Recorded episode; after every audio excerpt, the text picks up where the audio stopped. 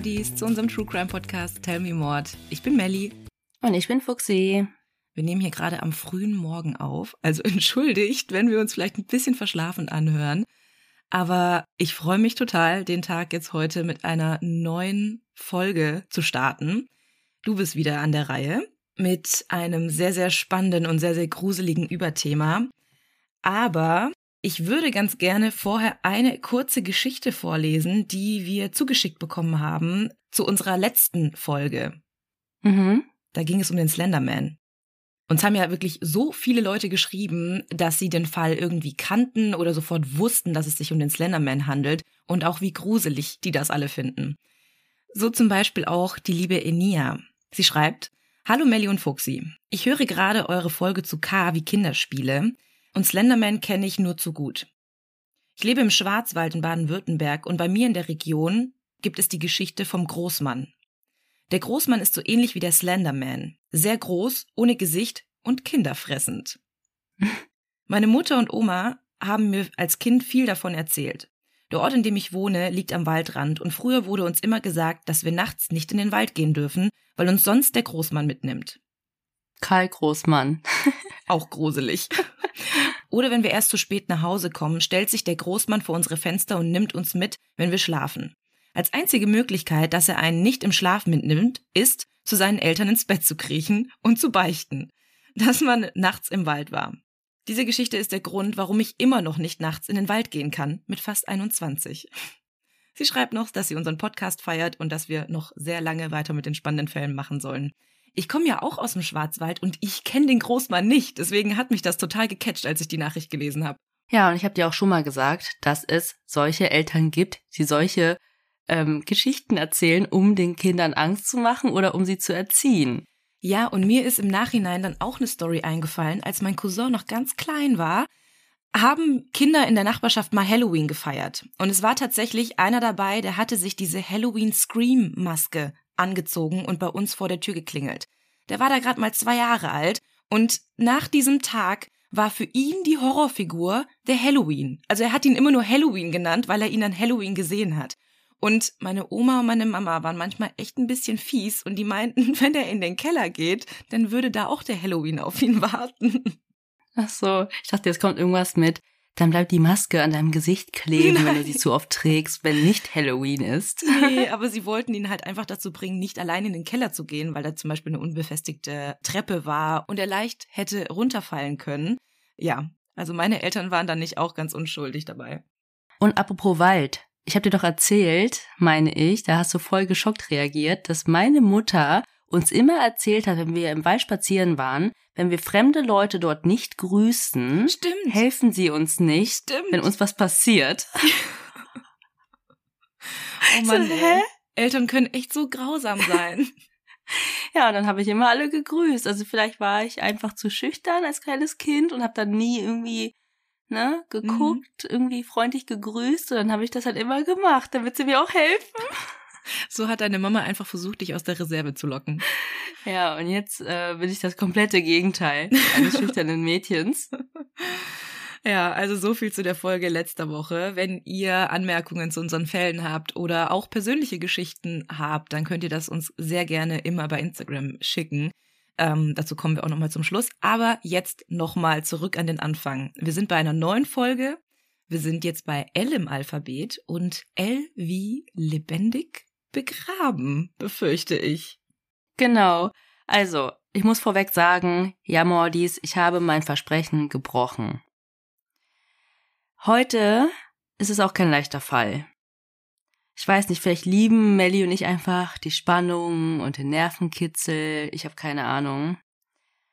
Die anderen Fälle haben mich einfach nicht so gecatcht. Ich hatte noch andere Überthemen, andere Fälle.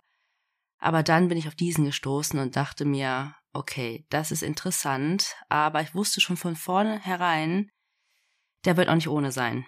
Allein das Überthema finde ich schon sehr, sehr heftig und ja. Äh, ich glaube, wir können uns alle diese Horrorvorstellung vorstellen, wie es wäre, lebendig begraben zu sein. Ja, also in meinen Augen ist das auch mit die grausamste Art zu sterben. Mhm. Es passiert langsam, man erstickt. Obwohl ich verbrennen, glaube ich, auch schlimm finde. Ja, alles, was so sehr, sehr langsam und schleichend passiert, wie Ertrinken oder Ersticken, kann, glaube ich, auch ziemlich übel sein. Aber lebendig begraben, da bist du ja auch noch gefangen. Ich glaube, da ist halt dann das Grausame an dem Ganzen. Du kannst halt mhm. nichts machen. Du bist da unten, dich hört niemand. Ja, wenn ich so Szenen in Filmen sehe, dann kriege ich auch sofort Beklemmungen in der Brust. Ich denke mir auch immer, wer lässt sich bitte am Strand zubuddeln? Ja. also, ich muss auch sagen, dass diese Recherche mich auch besonders mitgenommen hat. Und da möchte ich schon mal anteasen. Es geht heute um ältere Menschen, denen etwas angetan wird und um eine persönliche Tat. Denn es bestand eine Beziehung zwischen Opfer und Täter.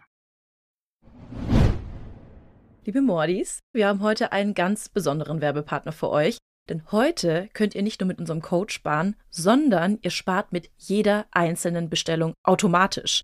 Es geht heute um Motatos. Vielleicht hat der eine oder andere bereits von ihnen gehört, denn Motatos rettet Lebensmittel, die es aufgrund von Überproduktion zum Beispiel oder Saisonalität oder von zu kurzem oder teils überschrittenem MHD nicht in den regulären Handel geschafft hätten.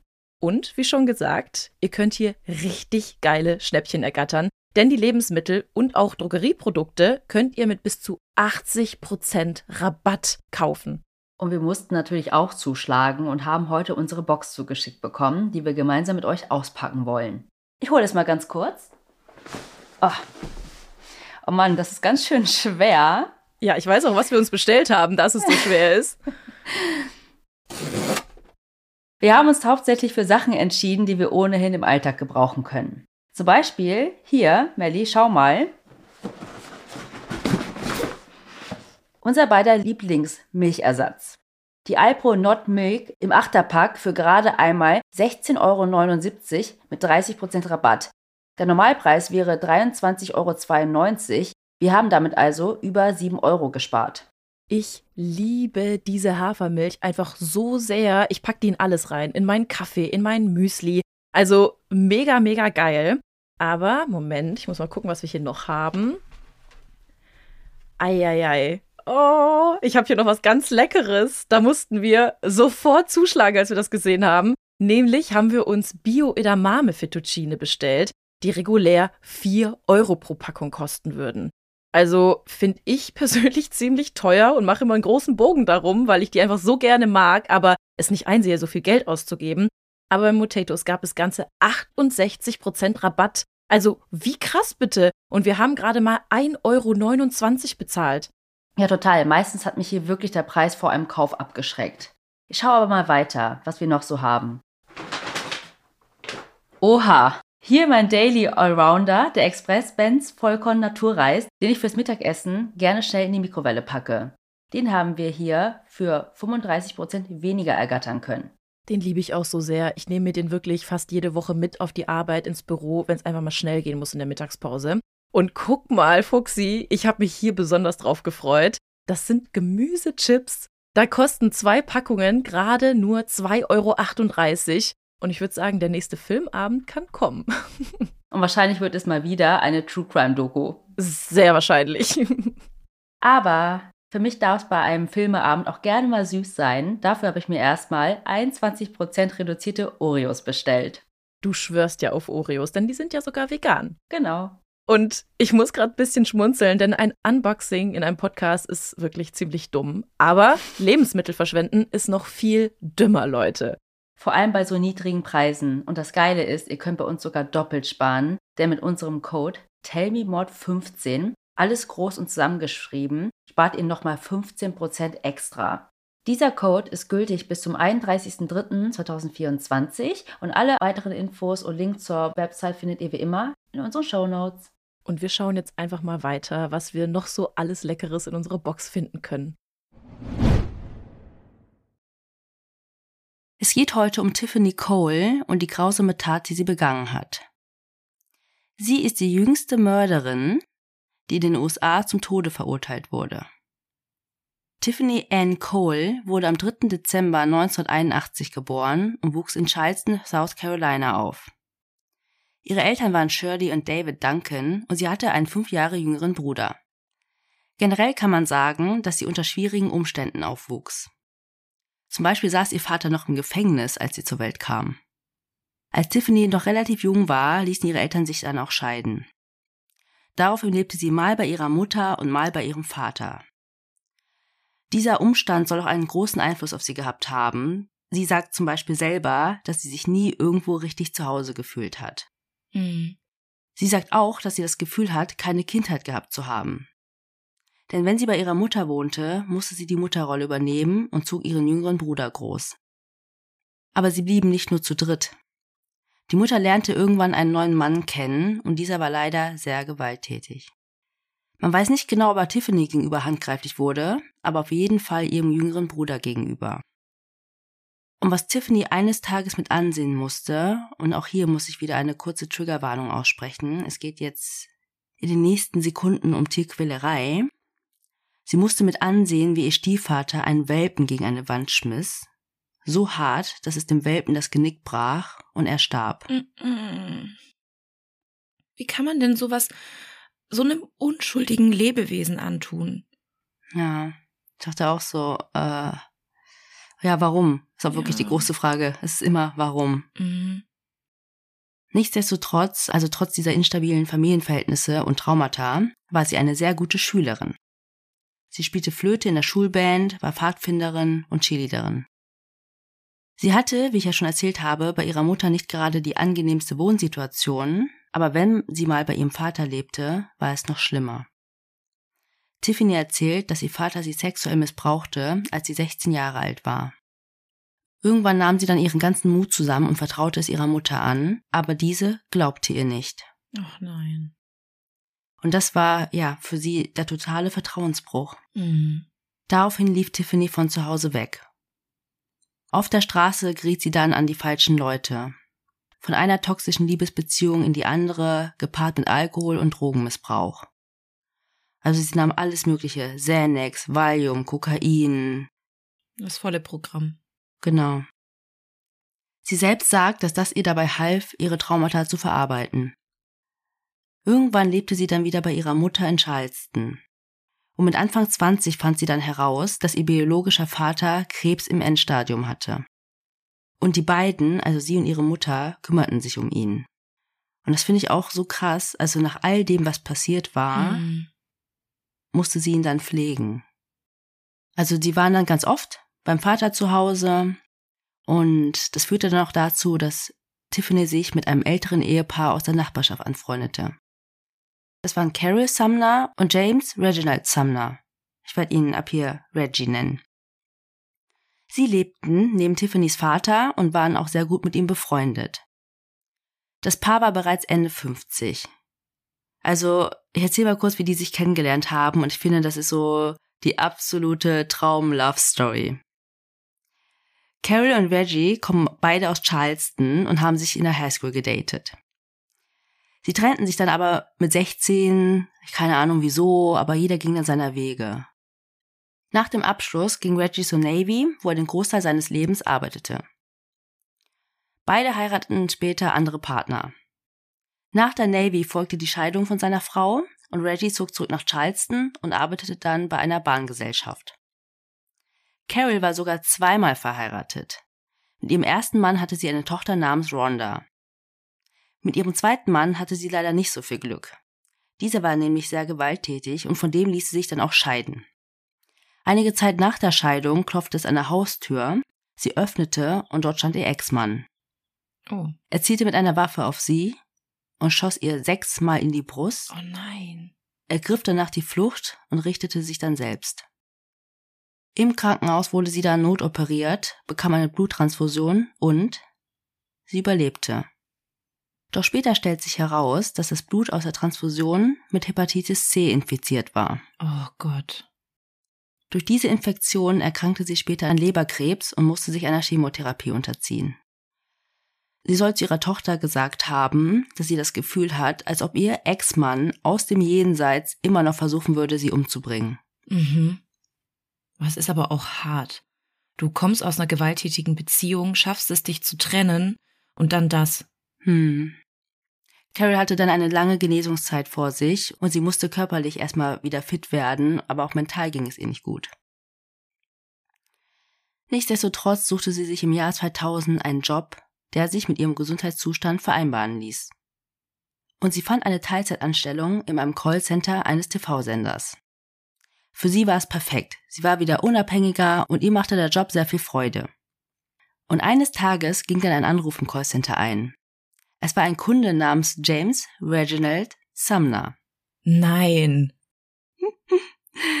Und als sie den Namen hörte, dachte sie nur so, oh mein Gott. sie war sofort so, der Reggie Sumner aus der Highschool? Und sie sprachen über eine Stunde, also ich weiß nicht, ob das noch in dieser gleichen Leitung war oder separat. Und sie erzählten sich gegenseitig, was die letzten 40 Jahre so passiert ist in ihrem oh, Leben. Wie krass. Ich krieg überall Gänsehaut. wie süß ist das denn bitte? Und dann machten sie auch ein Treffen aus, fingen wieder an, sich zu daten. 40 Jahre, nachdem sie sich das letzte Mal gesehen hatten. Es gibt ja so häufig solche Love Stories.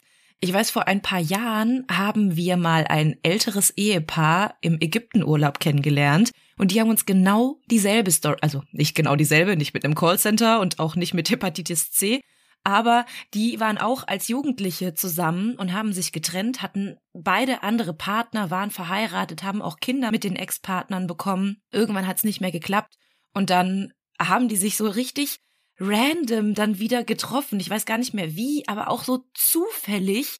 Und dann hat es einfach bei beiden wieder Klick gemacht. Als wir beide im Supermarkt zu den Pfirsichen gegriffen haben. das Toilettenpapier. Vierlagig. Ich wollte gerade sagen, auf dem Klo? also beide waren dann schon in ihren 50ern und haben dann auch innerhalb eines Jahres geheiratet. Danach ließen sie sich dann in diesem Haus in Charleston, South Carolina, nieder. Dieses Haus war, wie gesagt, neben dem Haus von Tiffany's Vater.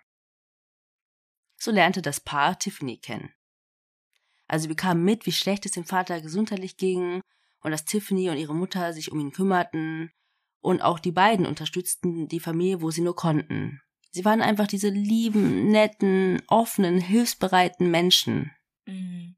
Ja, wahrscheinlich auch, weil sie es auch nicht so einfach im Leben hatte und weiß, wie es ist, wenn man auf Hilfe angewiesen ist. Ja, genau. Sie hatte ja selbst Krebs. Mhm. Ich glaube, der war auch noch gar nicht ganz weg. Und trotzdem hat sie sich um jemanden gekümmert, der auch Krebs hat. Also was heißt trotzdem? Ich glaube einfach, es ist schwer. Also Mhm. mental. Ja. Reggie und Carol hatten ein sehr enges Verhältnis zu ihren Familien. Vor allem zu Carols Tochter Rhonda, die auch in Charleston wohnte. Rhonda verbrachte fast jeden Tag mit ihrer Mutter und wenn sie sich mal nicht trafen, telefonierten die beiden miteinander. Nach vier Jahren Ehe, im Februar 2005, beschlossen Reggie und Carol dann, nach Jacksonville, Florida zu ziehen, um dort ihren Ruhestand zu genießen. Den genauen Grund konnte ich nicht herausfinden, also vielleicht das bessere Klima. Und ich hatte das ja auch schon in der Hausparty-Folge, dass da auch viele Rentner einfach hinziehen. Mhm.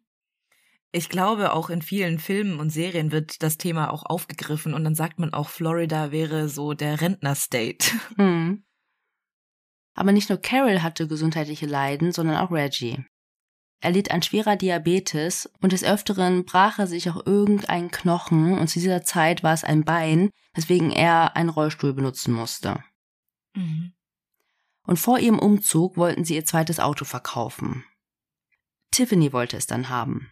Aber zu diesem Zeitpunkt hatte sie nicht die finanziellen Mittel, um die volle Summe zu zahlen. Und da sie sich ja alle gut kannten, vereinbarten sie dann mit ihr ohne Probleme, dass Tiffany ihnen das Geld in monatlichen Raten zahlt. Sie wollten ja eh mit ihr in Kontakt bleiben. Mhm. Sie sagten ihr dann auch, dass wenn sie mal in der Gegend sein sollte, also in Florida, Jacksonville, dass sie sich jederzeit melden und vorbeischauen könnte. Also sie war immer willkommen. Nachdem Reggie und Carol dann nach Florida gezogen sind, blieb Tiffany in Charleston und kümmerte sich weiterhin gemeinsam mit der Mutter um ihren Vater. Etwa zwei Monate später, im Mai 2005, machte Tiffany mit ihren Mädels einen Partytrip nach Myrtle Beach und lernte dann Michael Jackson kennen. Was? Ich muss das einfach sagen. Natürlich war es nicht der Michael Jackson. Mhm. Michael James Jackson. Okay. Aber auch schon witzig, dass der einfach genauso heißt. Ja. Sie traf ihn im Hotel, in dem sie mit ihren Freundinnen übernachtete. Aber du glaubst nicht, wie sie sich genau kennenlernten. Und das ist so Next Level Red Flags, wie ich finde. Oh Gott, oh Gott. Ich dachte, das wäre jetzt auch wieder so eine süße Story. Nein. So beide griffen zum selben Cocktail. Oh, das ist deiner?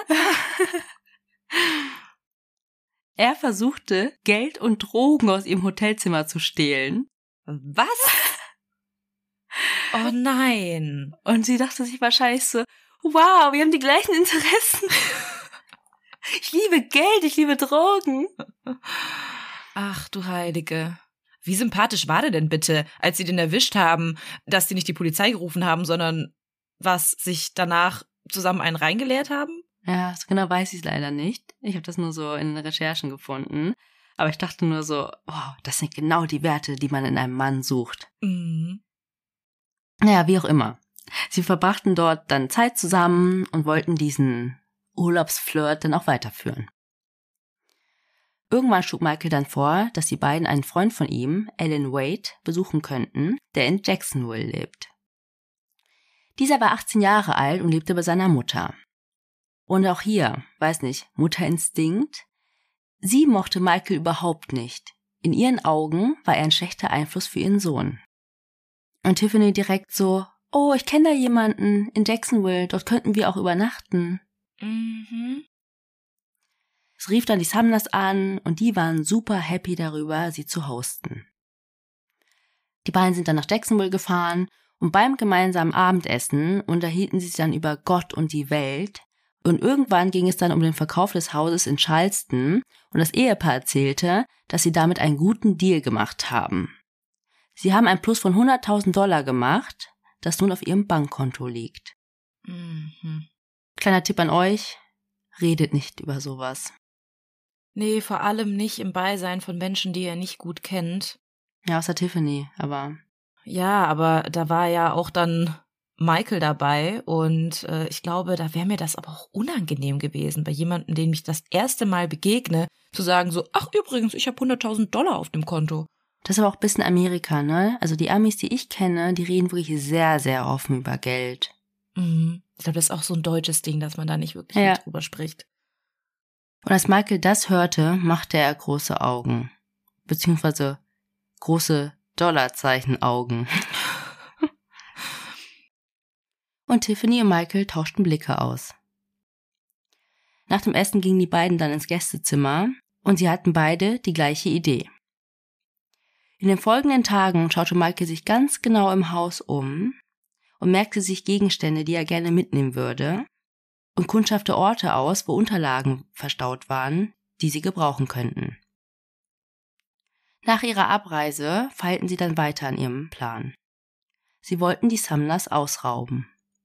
Aber sie stellten dann auch schnell fest, dass sie vielleicht Unterstützung brauchen würden. Also fragte Michael zwei andere. Einmal seinen 18-jährigen Freund Alan Wade, also den sie in Jacksonville besucht haben, Mhm. und den 20-jährigen Bruce Nixon. Dabei kannte Michael Alan gerade mal ein Jahr und Bruce war ein Freund von Alan. Ah, okay. Also quasi bis auf Alan vielleicht, aber der andere war ja fast fremd. Mhm. Tiffany erzählte den anderen in der Gruppe dann auch, wie nett, offen und hilfsbereit die beiden sind. Also die Sumners. Und dass man das einfach so ausnutzen könnte. Genau, und das wollten sie dann auch wirklich zu ihrem Vorteil nutzen. Och Mann, wie fies. Und parallel dazu zahlt sie immer noch das Auto an die ab. Genau, genau. Merkt ihr das? Alan Wade wurde dann auch in den ganzen Plan eingeweiht und Bruce nur teilweise. Und das wird auch noch wichtig. Mhm. Die Gruppe traf dann ihre Vorbereitungen und sie gingen shoppen. Handschuhe, Panzertape, Plastikfolie und Schaufeln. Also wenn du jemanden nur ausrauben möchtest, dann brauchst du keine Schaufeln. Sorry. Ja, du wärst da direkt schon hellhörig geworden. Ja, klar. Die nicht. Zumindest nicht die, die nicht eingeweiht waren. Aha. Mhm. Zusätzlich mietete Tiffany einen Sportwagen von Mazda. Sie beschlossen, den Plan am 8. Juli 2005 durchzuziehen. Und, vielleicht nochmal zur Erinnerung, im Mai 2005 haben Tiffany und Michael sich erst kennengelernt. Zwei Tage vor dem 8. Juli fuhren die vier über die Grenze nach Georgia zu einem abgelegenen Waldstück kurz hinter der Grenze. Und sie nahmen die Schaufeln und gruben ein etwa 1,20 Meter tiefes Loch. Alle vier? Das ist die große Frage. Also, selbst wenn ich nicht eingeweiht wäre in den Plan und das tun würde, bevor ich ein älteres Ehepaar ausrauben möchte, da würde ich spätestens hellhörig werden. Genau. Aber merkt ihr das? Merkt ihr das? Danach fuhren sie wieder heim. Nun war der 8. Juli 2005 gekommen. Die vier, Tiffany, Michael, Ellen und Bruce, fuhren mit dem Mazda Sportwagen zum Haus der Sumners in Jacksonville. Es war etwa 9 Uhr abends, als sie dort ankamen. Sie parkten den Wagen am anderen Ende der Straße und Ellen und Bruce stiegen aus und Tiffany und Michael blieben im Auto. Die Sumners kannten die beiden ja nicht, also Alan und Bruce, und das war wichtig für ihren Plan. Die stellen sich jetzt vor die Tür und tun so, als wären sie vom TV-Dienst oder so. das ist ein guter Plan, aber dann bräuchten sie Uniform. Ach so, es geht ja, ja noch stimmt. viel einfacher. Mm. Reggie und Carol waren gerade dabei, sich ihr Abendessen zu kochen. Alan und Bruce gingen die Einfahrt hoch und klopften. Carol öffnete die Tür. Bruce erzählte ihr, dass sie ein paar Blocks weiter eine Autopanne hätten und dass die Akkus ihrer Handys leer wären. Das wäre meine zweite Vermutung gewesen. Ja, ganz oft im Film gibt's ja auch dieses Szenario mit, hier ist ein armes, verletztes Kätzchen und wir müssten irgendwie, ähm, weiß ich nicht, einen Tierarzt rufen, aber dann brauchst du erstmal eine verletzte Katze. Ja, ich muss da einfach sofort an die Folge von King of Queens denken, wo Thanksgiving ist und ein Mann in der Kälte draußen steht, weil er scheinbar eine Autopanne hat. Und er sitzt da oder steht da stundenlang vor der Tür und drinnen wird diskutiert, ob man ihn reinlassen sollte oder nicht, weil die ihn ja nicht kennen. Und Carrie ist der Meinung, es nicht zu tun, weil sie Schiss vor ihm hat. Hm. Aber die ganze Truppe hat halt drin so ein richtig schönes Thanksgiving-Dinner und draußen steht einfach ein Mann in der Kälte. Alleine. Irgendwann beschließen sie dann, zusammen mit ihm nach draußen zu gehen und einfach draußen mit ihm anzustoßen und äh, zu essen. Und er fragt dann am Ende des Abends, ob er nicht auf die Toilette gehen dürfe. Hat die alle dann draußen ausgesperrt und sie dann ausgeraubt. Also, was lernen wir daraus? Nicht machen. Ja, keine Fremden in das Haus lassen. Ja. Sie fragten dann, ob sie reinkommen und ihr Telefon nutzen könnten, um den Pannendienst zu rufen. Reggie hatte ja dann diese fremden Stimmen gehört und dachte sich, hä, wer ist das? Wir haben niemanden erwartet. Und er kam dann auch langsam zur Tür. Und natürlich sagten die beiden ja. Ja, sie sind ja nett und hilfsbereit. Genau. Und kaum haben Ellen und Bruce das Haus betreten, stürzten sie sich auf die beiden. Ellen zog eine Spielzeugpistole hervor, die für Reggie und Carol wie eine echte aussah, und er bedrohte sie damit. Die beiden hatten Todesangst. Ellen riss dann das Haustelefon von der Wand. Bruce holte dann das Panzertape hervor und fesselte die Hände und Füße von Reggie und Carol und zusätzlich noch ihren Mund und die Augen. Dann bekam Maike eine SMS, in der stand All clear, also die Luft ist rein. Oh Wunder, ihre Handys waren gar nicht aus. Mhm. Und dann betrat Michael das Haus. Ohne Tiffany. Und er hatte sich ja gemerkt, was er alles mitnehmen wollte und fing an einzupacken. Zum Beispiel die Münzsammlung von Reggie. Mhm. Er wusste auch genau, wie gesagt, wo die Dokumente und Bankkarten waren, die er brauchen würde, um an die 100.000 Dollar zu kommen. Als er damit fertig war, also keine Ahnung, wie lange das gedauert hat, vielleicht durch diese Vorarbeit ging es dann ein bisschen schneller, brachten die drei Reggie und Carol in die Garage und legten sie in den Kofferraum ihres eigenen Autos. Das war ein Ford Lincoln Town Car. Also es ist so eine große Luxuslimousine. Ich dachte erst so, was? Zwei erwachsene Menschen in einen Kofferraum? Mhm. Aber es hat schon irgendwie gepasst. Alan und Bruce stiegen dann vorne ein und Michael ging zurück zur Mazda, wo Tiffany wartete. Die vier fuhren dann mit beiden Autos über die Staatsgrenze nach Georgia zu dem Waldstück, in dem sie zwei Tage zuvor waren. Der Grund, weswegen sie mit zwei Autos fuhren, war, dass ihr Plan beinhaltete, dass falls eine Polizeistreife auftaucht, Maike und Tiffany damit Absicht mit dem Sportwagen die Geschwindigkeit erhöhen, damit sie dann rausgezogen werden und kein Verdacht auf den anderen Wagen fallen würde. Ah, deswegen auch dieser Sportwagen. Ich habe schon gedacht, warum mieten die denn so ein Auto? Das ist ja total auffällig. Ja, also war wirklich alles durchgeplant. Mhm. Und da habe ich aber auch so gedacht, hä, wann werde ich mal von der Polizei angehalten? Aber du hast es ja so oft in den USA auf solchen Landstraßen oder so, dass sie Ja. einfach dir folgen und vielleicht denken, ach, pff, die Schicht geht ja jetzt noch ein bisschen, ähm, wir halten die jetzt an Ja. und haben auch noch einen zufälligen Spürhund dabei, der dann das ganze Auto beschnüffelt.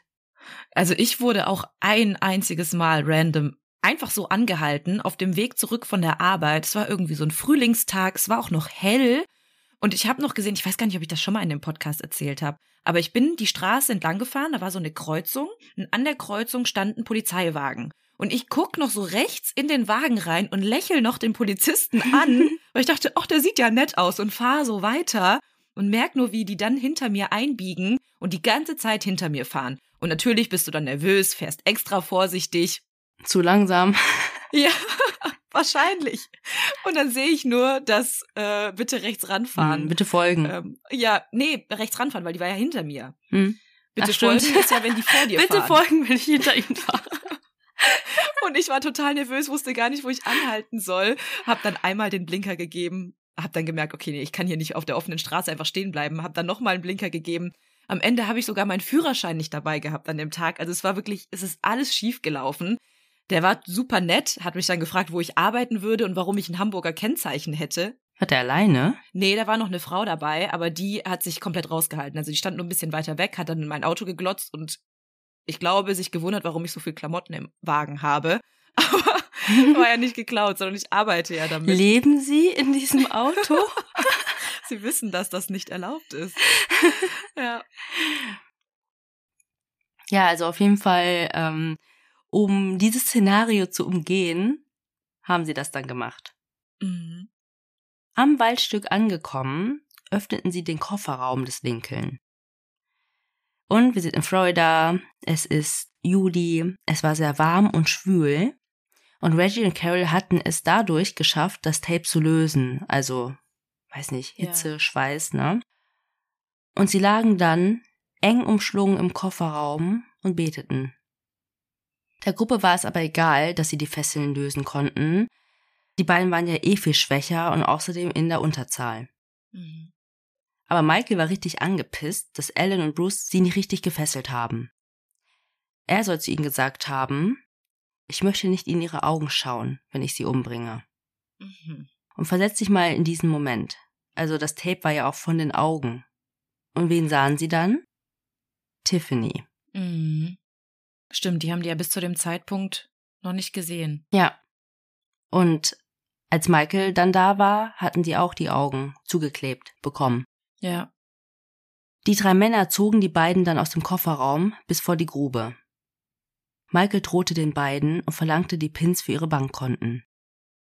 Reggie gab sie ihm auch ohne zu zögern. Also er hatte einfach die Hoffnung, da irgendwie noch lebend rauszukommen. Okay, ich habe denen alles gegeben, Ja. aber falsch gedacht. Reggie und Carol wurden einfach in die Grube geworfen.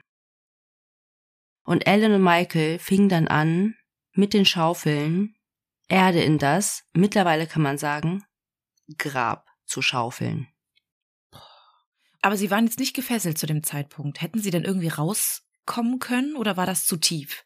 Sie hätten schon rauskommen können, aber wie gesagt, sie sind älter, gebrechlich, haben körperliche Leiden und die anderen waren zu viert und Mhm. In ihren Zwanzigern. Mhm.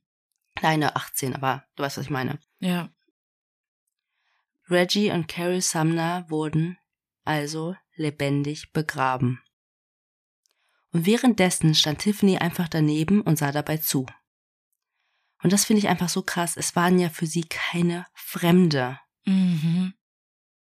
Das waren Menschen, die auch ihr geholfen haben in einer sehr schwierigen Situation, ihre ganzen Familie geholfen haben, sie sogar das Auto von denen bekommen hat und netterweise monatlich abstottern durfte. Wie du das übers Herz bringen kannst, finde ich unfassbar. Ja. Waren die vier denn, vielleicht kommst du da auch später noch drauf, aber die waren ja dem Drogenkonsum nicht ganz abgeneigt. Ja. Waren die da irgendwie high oder so? Dazu habe ich leider nichts gefunden. Tatsächlich. Hm. Weil das wäre auch so ein Ding, damit kann ich es mir irgendwie vorstellen, dass du diese Gewissensbisse abstellen kannst in dem Moment. Aber Mhm. anders finde ich es so krass. Ja. Danach putzten sie den Lincoln, um mögliche Beweise zu vernichten. Danach fuhren sie mit beiden Autos eine Stunde nach Sanderson in Florida und ließen den Wagen dort am Straßenrand zurück. Und jetzt rate mal, wohin die vier mit dem Mazda gefahren sind. Zurück zum Haus? Ja, Mann, ich dachte, du wirst nicht drauf kommen. Ich wüsste ja nicht, wo sie sonst hinfahren sollten. Um noch mehr zu stehlen. Oh Gott. Dieses Mal hatten sie ein bisschen mehr Platz, nahmen sie noch Computer mit und verschreibungspflichtige Medikamente, anderen Schmuck, weiß ich nicht, Hm. andere wertvolle Gegenstände. All das, was sie wahrscheinlich beim ersten Streifzug durchs Haus auch nicht sehen konnten. Also als Michael damals durchs Haus gelaufen ist, war es ja schwierig, durch die Schränke zu gucken, als die beiden noch da waren. Ja, ja. Äh, was machst du da? Ja. Aufräumen? Nachdem die vier dann das Haus verlassen haben, fuhren sie zu verschiedenen Geldautomaten und hoben Geld ab. Also man konnte dann auch so auf den Auszügen dann sehen, hier 200 Dollar, da 205. Sie sind einfach zu verschiedenen Automaten gefahren. Hm. Insgesamt hoben sie etwa 1000 Dollar ab. Und jetzt nochmal, rate, was sie nach dieser ganzen Aktion tun. Erstmal zu McDonalds fahren. Was habe ich Bock auf McDonalds? Naja. Nein, sie mieteten sich eine lange Stretch-Limousine. Nein! Doch! Was? Es gab ja was zu feiern. Oh mein Gott, das verstehe ich sowieso nicht. Also in so einer Limousine feiern, irgendwie verstehe ich den Sinn nicht. Aufmerksamkeit. Ja. Es gibt tatsächlich so Fotos und Selfies von denen, wie sie in dieser Limo feiern. Ey, das ist so makaber. Krass. Ich lade euch die Fotos auch hoch. Weißt du, dann posen die so mit Geldscheinen in der Hand, weißt du, so aufgefächert, Champagnerflasche, richtig ausgelassen. Boah. Alle vier? Man sieht nur drei. Also, ich glaube, Okay. Bruce hat einfach die Fotos gemacht. Mhm. Also, die müssten zu viert gewesen sein. Weil Mhm. das mit den drei drauf ist, glaube ich, kein Selfie. Bin mir gerade nicht so sicher. Mhm. Oder der Chauffeur hat die Bilder gemacht. Es dauerte auch nicht lange, bis die Tochter von Carol, Rhonda, bemerkte, dass etwas nicht in Ordnung war. Sie hatte ja ständig Kontakt mit ihrer Mutter und plötzlich konnte sie sie nicht mehr erreichen. Nach dem zweiten Tag ohne Kontakt fuhr sie dann vier Stunden von Charleston nach Jacksonville, um nach ihrer Mutter und ihrem Stiefvater zu schauen. Dort angekommen bemerkte sie, dass das Auto nicht vor dem Haus stand. Und als sie das Haus betrat, also sie hatte höchstwahrscheinlich die Schlüssel, sah sie, dass die Medikamente, die die beiden eigentlich brauchten und die die vier anscheinend nicht mitgenommen haben, noch in der Küche lagen. Außerdem lag da auch noch das Handy ihrer Mutter. Aber am auffälligsten war, dass der Familienhund Mikey auch einfach unbeaufsichtigt dort war und in der Küche stand halbfertig gekochtes Abendessen. Hm. Dann geriet sie in Panik. Sie rief die Polizei und die ließ dann nach dem Auto der Sumners fahnden. Und es dauerte auch nicht lange und man fand es, weil es einfach random am Straßenrand abgestellt wurde. Und sowas fällt einfach direkt auf. Mhm. Dann wurde eine Vermisstenanzeige aufgegeben und dann noch wieder dieser typische öffentliche Aufruf in den Nachrichten. Und das war alles am 12. Juli 2005, also vier Tage nach der Entführung bzw. dem Verschwinden. Mhm. Noch am gleichen Tag bekam die Polizeistation dann einen Anruf. Die männliche Stimme am Telefon sagte, Hi, hier ist Reggie Sumner.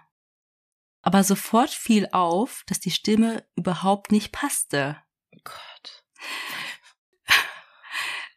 Sowas amüsiert mich immer so, wenn ich solche Fälle höre, wo Verbrecher denken, sie wären so klug. Mhm. Reggie Sumner war nämlich 61 Jahre alt und die Stimme am Telefon klang sehr viel jünger. Mhm. Und wer war es? Michael. Jackson.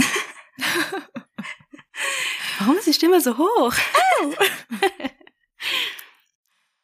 er sagte, ihm und seiner Frau würde es gut gehen, sie seien gar nicht verschwunden oder vermisst, sie hätten lediglich spontan beschlossen, einen Trip nach Delaware zu machen und dass ihr Nachbar sie schon angerufen hätte und ihnen dann erzählt hat, dass das Auto gestohlen wurde. Wie kann man denn so blöd sein? Klar, und dann lässt man den Familienhund einfach allein im Haus. Jeder, der einen Hund hat, weiß, dass das niemals passieren würde. Ja. Handy, Medikamente. Ja. Und äh, was ist, wenn der Nachbar dann gefragt wird? Mhm. Dumm. Also die Polizisten oder der Beamte am Telefon, er wusste sofort, was los war. Und die Polizei spielte dann auch diese Scharade mit. Mhm. Der Beamte fragte dann, von welchem Flughafen sind Sie denn geflogen? Wo genau sind Sie denn in Delaware? Und ich glaube, damit hatte Michael nicht gerechnet und nannte dann einen random Städtenamen, den es gar nicht gibt. Was? Oh Gott, der ist halt auch noch dumm. Dann fragte man, ob Reggie seine Frau ans Telefon holen könnte. Mhm. Und es ging ja noch eine Frau ans Telefon. Tada! Tiffany, genau. Wie geht es Ihnen? Und sie antwortete, okay, nur müde.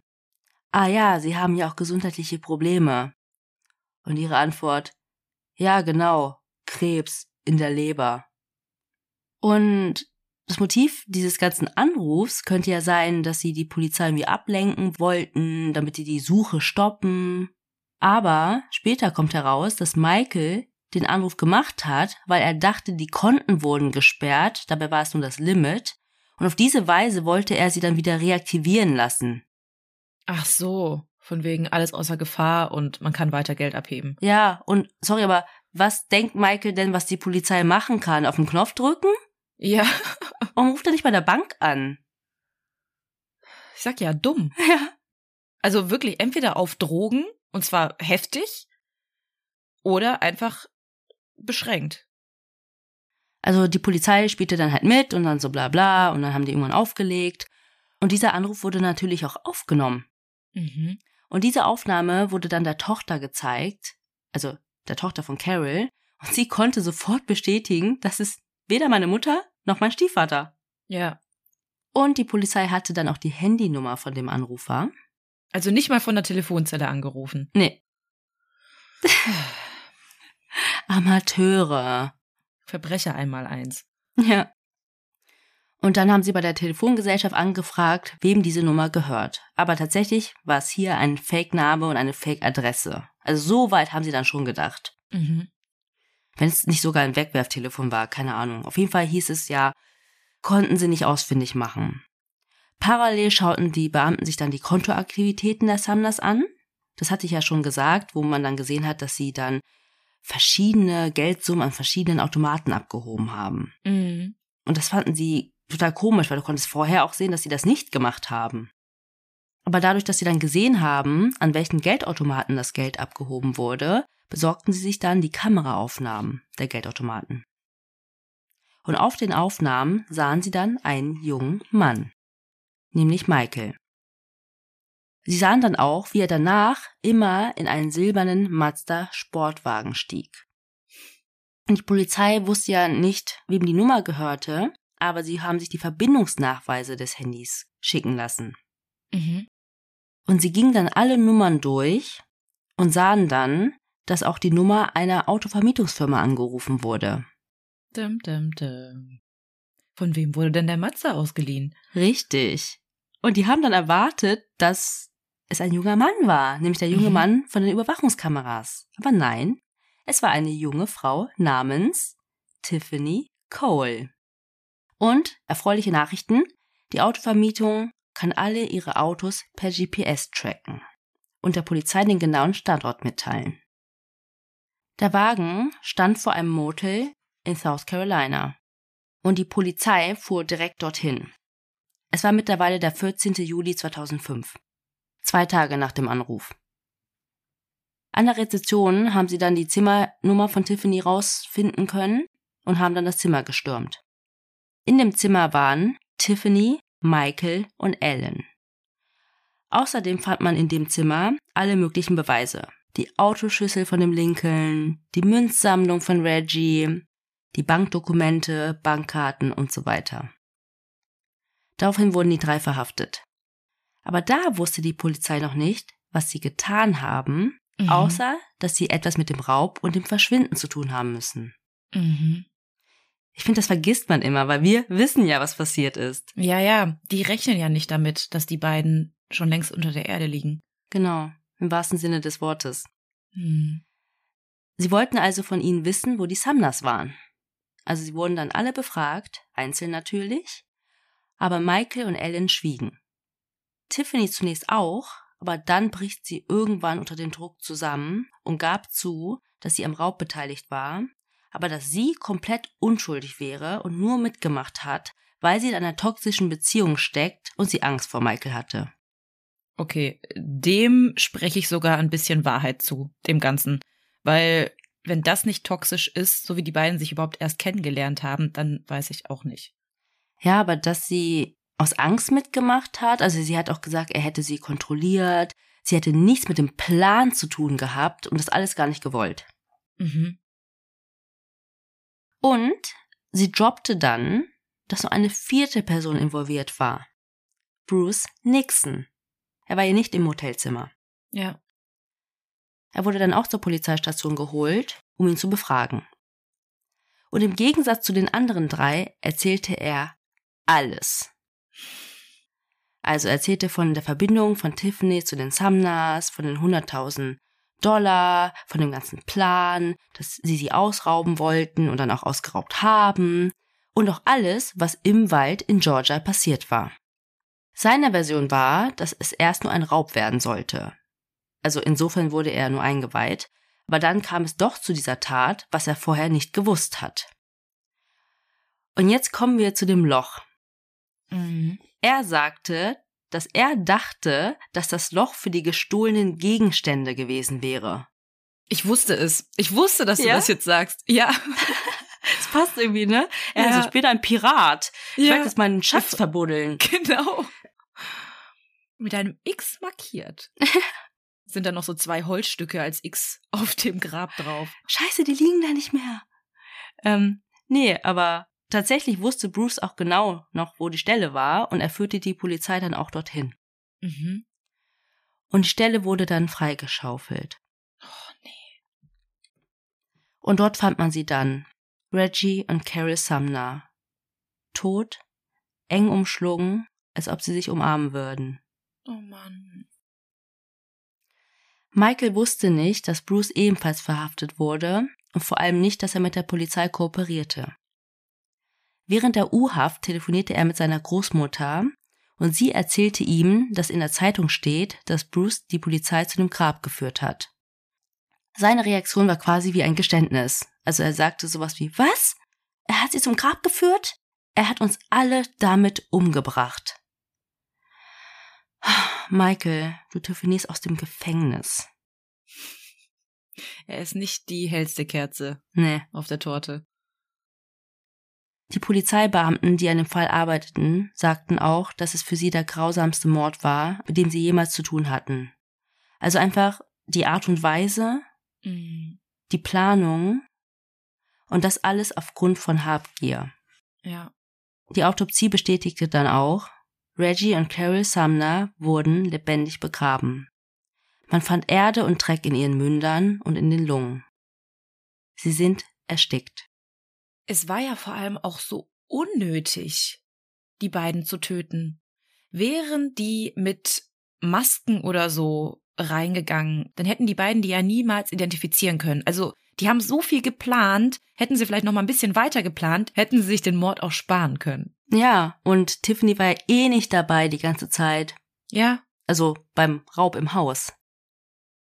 Nach dem Geständnis von Bruce und den forensischen Beweisen wurden alle vier wegen Mordes angeklagt.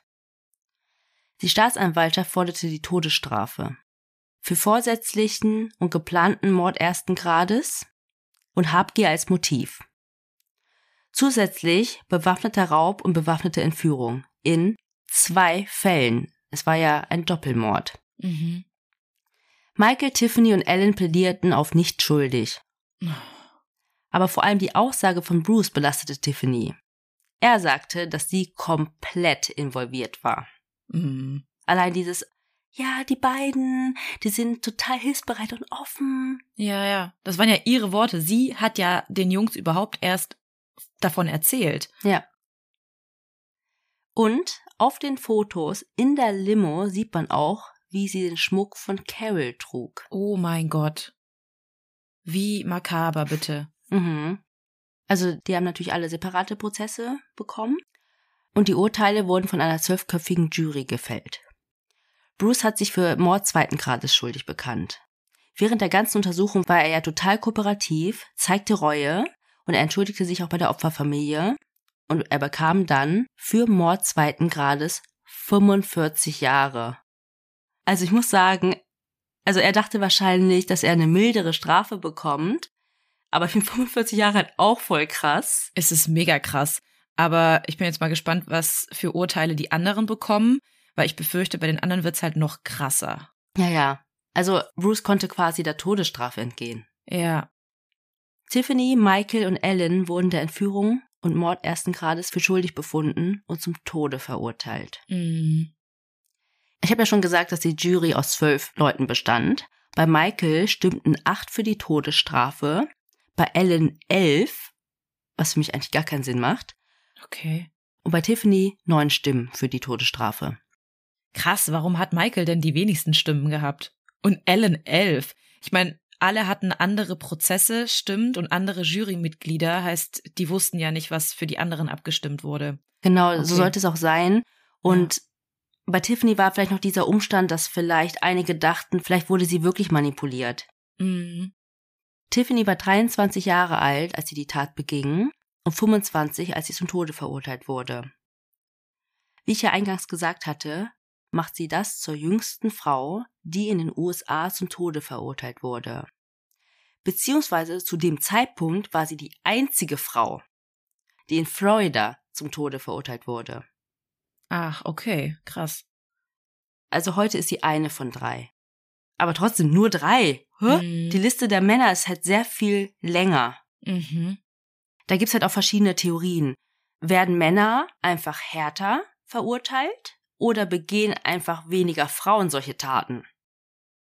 Ja, ich glaube, es ist irgendwie beides. Es ist eine Mischung. Hm. Während Tiffany auf die Todesstrafe wartete, gab sie auch ein Interview. Zum Beispiel für die Serie 2020 von ABC. Also, ich habe ja schon mal von dieser Serie erzählt im Suitcase-Mörderfall. Mhm. Und in dem Interview beteuert sie auch immer noch ihre Unschuld. Ja, genau. Sie und ihre Anwälte reichten auch einige Berufungen gegen ihr Urteil ein. Und tatsächlich, 2017 hob das oberste Gericht von Florida das Urteil wieder auf. Nämlich aufgrund eines Urteils des Supreme Courts Hearst vs. Florida, die Jury müsse einstimmig für die Todesstrafe stimmen. Hä? Ist das so? Ja, also aufgrund des Urteils, ja. Ach so, ah, okay. Einstimmig, ich habe doch gesagt, das war so Ja, ja. und so viel zu so und so viel. Ja. Also nach dem Urteil wurde quasi dann gesagt, nee, eigentlich hätten alle für die Todesstrafe stimmen müssen, ansonsten ist es quasi nicht gültig. Genau, genau. Also sie ist jetzt nicht frei, Mhm. sondern ihr Fall muss einfach nochmal verhandelt werden. Mhm. Aber das war dann nicht nur bei Tiffany's Fall so. Bei Ellen Wade und Michael James Jackson wurde aufgrund dessen ihre verhängte Todesstrafe zur lebenslange Haft ohne Möglichkeit auf Bewährung umgewandelt. Und Stand heute steht bei Tiffany die erneute Anhörung noch aus. Man könnte jetzt denken, na gut, zwar keine Todesstrafe, aber immerhin müssen sie ihr ganzes Leben im Gefängnis versauern. Aber sowas finde ich immer komisch und hat einen bitteren Beigeschmack, aber auch irgendwie typisch USA. Ellen zum Beispiel nahm an einer Reality-Show teil mit dem Titel Love Don't Judge, Hä? während er im Gefängnis saß. Wie? Ach so, nein, die filmten das dann dort. Aber trotzdem, ich find's, also wie du sagst, das ist so typisch USA, aber dass du im Knast in einer Reality-Show mitmachen darfst, wie absurd ist das denn bitte? Ja, und er hatte voll die Beschäftigung dann auch, ne? Ja, klar. Und heute ist er mit einer Französin verheiratet, die er über eine Brieffreundschaft kennengelernt hat und die extra aus Frankreich für ihn in die Staaten gezogen ist. Und sie haben jetzt ein gemeinsames Kind. Oh Gott. Also so typische Peter Lundin-Vibes. Ja, ja, genau. Was aber total merkwürdig ist, diese ehelichen Besuche, nennt man die so, du weißt schon, Mhm. wo man da so einen Raum hat, sind nicht erlaubt, wenn man im Todestrakt sitzt. Deswegen fragen sich viele, wie konnte das passieren? Ja. Also entweder war das erst danach, als er quasi eine lebenslange Haft absitzen Mhm. musste, oder es wurde etwas rausgeschmuggelt von Flüssigkeiten, die du brauchst, um ein Kind zu zeugen. Oh Gott, das wäre so krass. Oder sie war so, hey, guck mal, es ist dein Kind. Und er so, wow. Ich finde alle drei Optionen äh, sehr, sehr weird. Obwohl das dritte, dass, dass es ein anderer Zeitpunkt war, das ist nicht weird, oder? Ja, nein, aber trotzdem finde ich das. Ach so, dass sie ein Kind haben. Ja. Ja. Und ey, ich fand das auch so dreist. Also, die Frau beklagte sich in einem Interview darüber, wie schwer es für sie wäre, ein Kind ohne den Vater großzuziehen. Boah Also- Gott, du hast es dir doch selbst ausgesucht. Genau, ich wollte gerade sagen, ey, auf jeden Fall totally agree, ne, alleinerziehende Mütter. Aber genau, sie hat sich doch darauf eingelassen. Sie wusste das Ja. doch. Dachte sie, er darf dann raus, weil sie ein Du, Kind weil die ein haben? Kind haben? Ja, also, das war der Fall und ich finde es einfach so traurig. Ich habe ja schon gesagt, das war so die ultimative Love Story, Mhm. die am Ende so tragisch geendet ist. Ich meine, ich lade euch Fotos hoch. Die beiden sehen so lieb und so süß und so nett aus. Mhm. Und auf ihrem Grabstein steht auch, also sie haben einen gemeinsamen Grabstein, Together Forever. Oh nein. Oh, da kommen mir echt Tränen. Wirklich. Ah, Also, ja, ich gebe dir vollkommen recht. Es ist auf jeden Fall ein harter Fall gewesen und nicht so leicht verdaulich wie Fälle, die du sonst gerne mal machst, aber trotzdem gleichzeitig wieder absolut weird. Absolut strange wieder, wie Tiffany auch mit dem Ganzen umgeht. Also man kannte natürlich auch ihre Vorgeschichte und ähm, die Sache, mit der sie sich hat versucht rauszureden, dieses toxische Beziehungsding, hätte auch, glaube ich, irgendwie gezogen, wenn sie da nicht selber so involviert gewesen wäre, wenn sie sich da sich selber auch, ja, so krass mitschuldig gemacht hätte, wenn sie nicht allen erzählt hätte, ach ja, die sind super naiv und zuvorkommend und wir haben bei denen leichtes Spiel. Ja, und wenn der Bruce sie nicht so krass belastet hätte. Ja. Sie hätte den gar nicht erwähnen müssen. Nee. Oh, heftiger Fall. Aber dieses ganze Ding mit lebendig begraben, boah, nee, das finde ich so, so krass. Also ich habe in letzter Zeit, glaube ich, zwei Serien gesehen, wo das irgendwie thematisiert wurde. Und in beiden hat man halt die Perspektive der Menschen in diesem Grab gesehen. Und wie gesagt, ich krieg da einfach sofort Herzrasen und Beklemmungen und einfach diese Vorstellung, es hört dich draußen niemand. Du bist mitten in einem Wald, einfach vergraben und die einzigen Personen, die dir helfen könnten, haben dich in diese Situation gebracht. Ja. Also, es ist einfach kein Entkommen. Wenn du verbrannt wirst oder so, nicht gefesselt bist, dann kannst du aus den Flammen raus. Wenn du ertrinkst, kannst du versuchen, dich noch irgendwie über Wasser zu halten. Wenn du erstickst, kannst du irgendwie versuchen, vielleicht äh, den Angreifer oder so, dich gegen ihn zu Wehr zu setzen. Aber in dem Moment bist du komplett hilflos. Ja. Und ich finde sie ja auch, wie gesagt, so krass, dass sie einfach Tiffany kannten. Sehr gut Ja. kannten. Unter ihre Fittiche genommen haben. Sie zu sich eingeladen haben. Ja. Und sie das einfach und die anderen auch schamlos ausnutzten. Schlimm. Also schreibt uns sehr gerne eure Gedanken zu dem Fall als DM bei Instagram oder Facebook oder auch gerne einfach unter die Posts, da könnt ihr auch mit anderen diskutieren oder Fragen stellen. Wenn wir das nicht sehen, haben wir auch gemerkt, dann antworten schon andere für uns, also auch total cool. Und dort könnt ihr uns dann auch folgen und bei Instagram seht ihr auch alle Fotos zu den jeweiligen Fällen. Und wenn ihr Fallvorschläge habt oder eine Heldentat, die Rubrik kommt ja gleich von Melly, dann könnt ihr uns sehr gerne schreiben bei Instagram und bei Facebook, wie gesagt, oder an unsere E-Mail-Adresse tablemordpodcast.gmail.com. Auf euren Podcast-Playern, vielleicht habt ihr gerade das Handy wieder zur Hand, könnt ihr uns bewerten, uns folgen, die Benachrichtigungen anmachen, wenn ihr wissen wollt oder einfach im Stress vergesst, oh, es ist wieder Donnerstag, wann ist die neue Folge online, dann bekommt ihr auch eine Benachrichtigung. Und anders unterstützen könnt ihr uns sehr, sehr gerne bei Kofi. Den Link findet ihr in den Show Notes. Der führt euch zu unserem virtuellen Coffeeshop. Da könnt ihr uns ein kleines Trinkgeld dalassen in Form eines Kaffees. Oder auch zwei oder drei oder vier. Genau, da freuen wir uns wirklich immer sehr. Und wie gesagt, ähm, markiert auf jeden Fall den Podcast in euren Podcast-Playern, sodass ihr benachrichtigt werdet. Ich gehe zwar nicht davon aus, dass ihr vergesst, dass Donnerstag ist und eine neue Folge von uns rauskommt. Das seid ihr keine Ihr vergesst eher, wenn wir in Pause sind und es keine neue Folge gibt. Und ja, ich komme jetzt zu unserer Rubrik, zu unseren Heldentaten und ich liebe es einfach, wenn wir eure Heldentaten erzählen können. Klar, recherchieren wir dann auch immer ein bisschen und gucken, was so Neues in der Welt los ist und berichten euch auch manchmal davon. Aber es ist einfach besonders schön, wenn ihr uns eure Heldentaten schickt, die ihr vollbracht habt oder eure Verwandten oder Freunde. Genauso wie heute. Da erzähle ich euch eine Heldentat von der Lia.